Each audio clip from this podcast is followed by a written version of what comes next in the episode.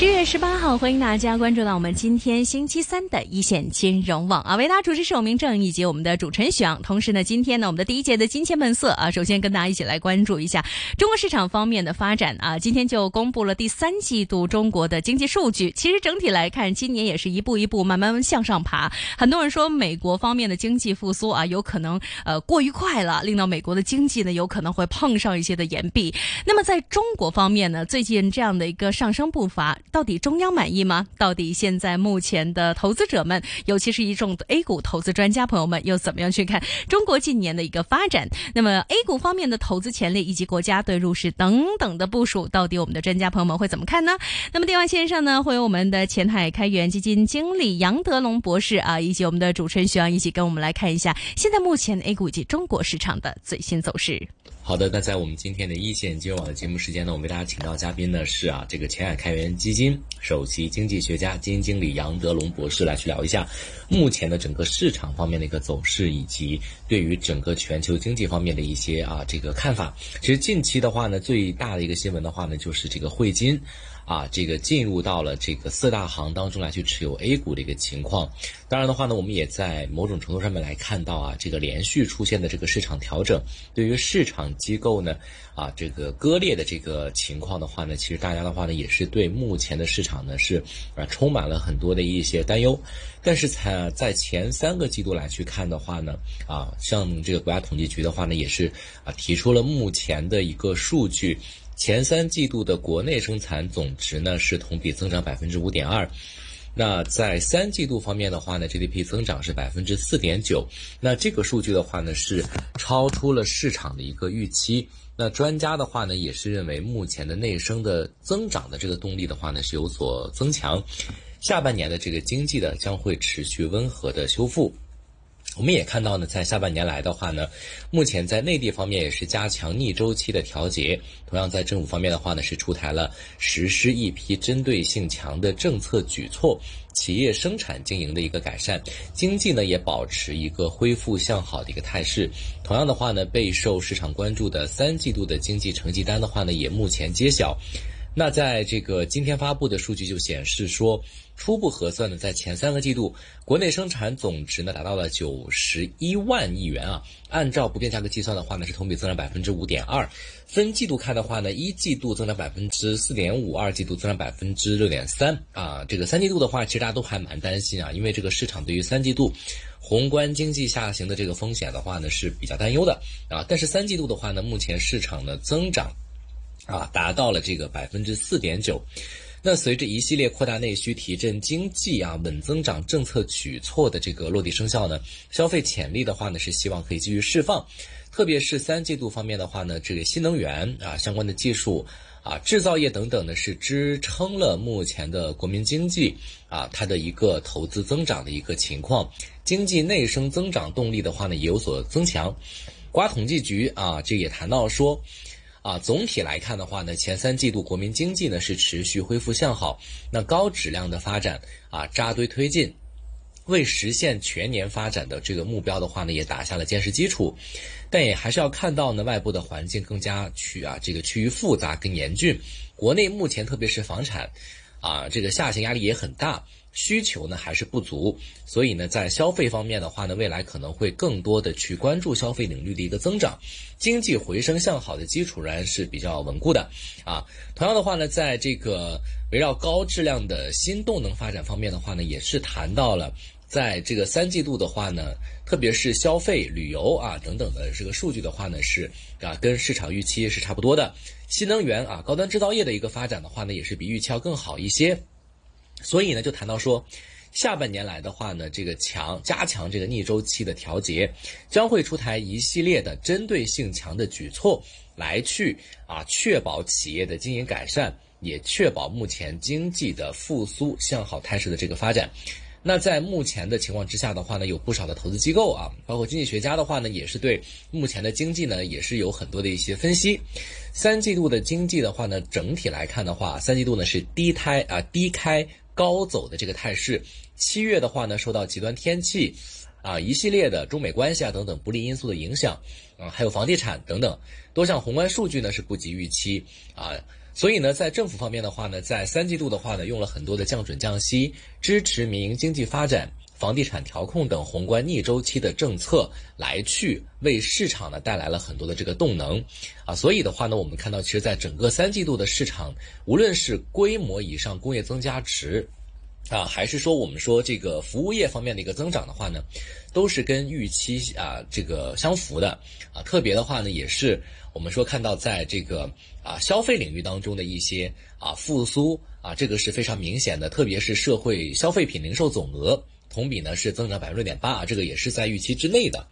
啊，但是在明年的经济方面的话呢，我们看到，因为在这个去年啊，因为疫情的影响啊，今年的经济增长的话呢，其实是大家的一个共识。只不过呢，就是说今年的经济增长呢，能够增长多少啊？特别是在这个西方啊，尤其是黄金、石油啊这些价格的一个增长的话呢，啊，还有这个现在地产啊，还有一些宏观经济方面的一些不景气的情况，可能会对于后面的这个。啊，一些消费的一个增长的话呢，也会带来一定程度的影响，啊，还有一方面的话呢，就是比如说像汽车，汽车的话呢是今年的一个亮点，约占社会消费品总额的十分之一。九月份汽车销量呢是超预期的。那据这个中国汽车工业协会的数据啊，九月份呢中国汽车产销呢达到两百八十五万辆，跟两百八十五万八千辆啊是环比大增百分之十。啊，所以呢，在金九银十的这种汽车传统的销售旺季的话呢，啊，还是会看好汽车行业的一个发力的一个增长啊，特别是现在的这个汽车这个行业的一个呃增速的话呢，还是非常的明显啊，不少的一些大额的消费的话呢，也会在整个的我们说在这个十月份当中的话呢，会有所啊增强。那另外的话呢，就是在四季度的话呢，还会出现很多的一些啊这个。啊，我们说对地方债的这个相关的一些啊，这个啊管理啊，近期地方债呢也出现了一些情况啊，比如说投标率啊倍数的话呢也很高，还有一些地方债的话呢，目前啊资金面当中的话呢，对这个啊这个债市这一块的话呢，要求啊这个金融机构对债券，尤其是地方债的配置收益要继续的提高啊，所以的话呢。也看到呢，不少的一些地方债啊，也开始了一个比较不错的一个表现啊，所以的话呢，我们看到不少的这个银行也好，投资机构呀，也响应这个地方政府的一个号召啊，开始进入到了地方债的一个情况，希望的话呢，能够对地方债带来的一些风险，能够有啊一定程度的这样的一个管理啊，所以的话呢，这个都是大家关注的一个很重要的一个焦点了。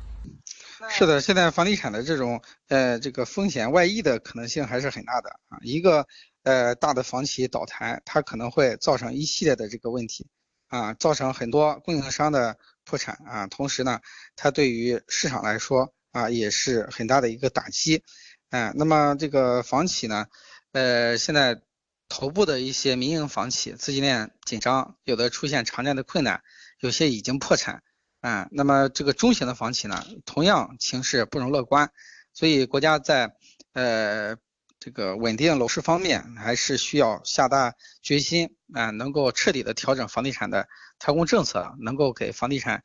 呃行业松绑啊，让房地产企业呢啊这个根据市场的情况来决决定销售政策，而不是要受到行政性限制啊。那么这个对于一些房价过高的城市，如果担心呃。那么，呃，这个房地地产放开松之后，可能会引起部分地区房价的上涨。这时候呢，可以通过，呃，建设保障房以及廉租房的方式，啊，来决定啊，呃，这样的话呢，这个，呃，房地产市场呢就会逐步的回归市场化啊，回归市场化。我觉得这个房地产呢属于国民经济的支柱产业啊。现在来看呢，形势已经，呃，发生了巨大的这个变化啊，所以要根据。啊，这个实际情况来决定啊，那么房地产政策是不是要大的这个调整啊？不能够呢刻刻舟求剑啊。呃，我觉得在四季度呢，楼市方面应该是会有大招放出来的啊。而这个呃，为了避免部分房企出现破产啊，那么银行啊以及地方政府呢，也要给予及时的救助啊，因为。这些房企一旦出现破产，它对于经济的破坏性是非常大的，可能会出现风险外溢，啊，造成呢，呃，这个是上游供货商出现，呃接连的这种破产的现象啊，造成失业，造成社会性的问题。如果不能保交楼，又会造成呢买房人可能会这个呃这个呃呃出现的这个闹事啊，或者是其他情绪化的一些举动啊，甚至造成群体性的事件。所以我觉得在保交楼方面呢，一定要贯彻落实。嗯，当前呢楼市方面已然是呃风险比较大的啊，呃。以这个房企的龙头企业出现啊破产啊，其他的一些民营房企呢出现偿债危机，那这些都会影响到呃楼市的信心。而一些房企的房子卖出去之后不能保交楼，出现了烂尾的现象，那么也会影响到下一步房地产的销售啊。所以在四季度呢，大家也是要关注啊楼市的变化，包括房企能不能扛得过去。呃，那么现在呃在房地产。政策方面呢，确实需要啊，这个出大招进行呢，呃，大的调整。啊，现在出现一个突出的矛盾呢，就是在一线城市啊，很多有钱人他需要通过买房来做资产配置，但是呢，一般这些有钱人已经啊，一个家庭已经买够了两套，所以相当于没有资格再去买。而嗯，很多有资产呃这个有资格的家庭呢，啊，又没钱买，就造成了很突出的一个矛盾。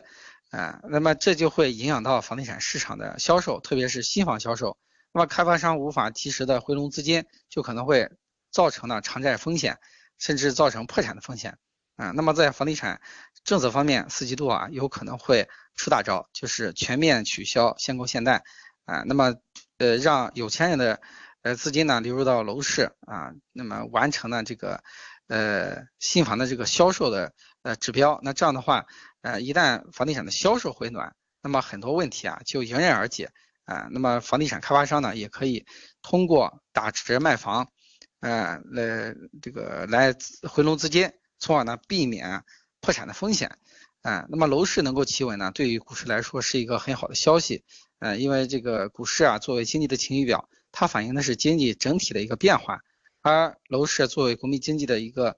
这个支柱产业啊，楼市的企稳啊。能够对很多行业带来实质性的一个影响，所以在四季度呢，楼市的表现啊影响是非常大的。那么我们要密切关注啊，中央在呃楼市调控方面会不会呃出大招啊？那么地方政府在呃房地产销售方面支持房企方面会不会呃有一些实质性的措施？同时，嗯，对于房企的这个融资支持能不能跟上啊？那么中央已经提出保交楼的任务。啊，能不能在四季度完成？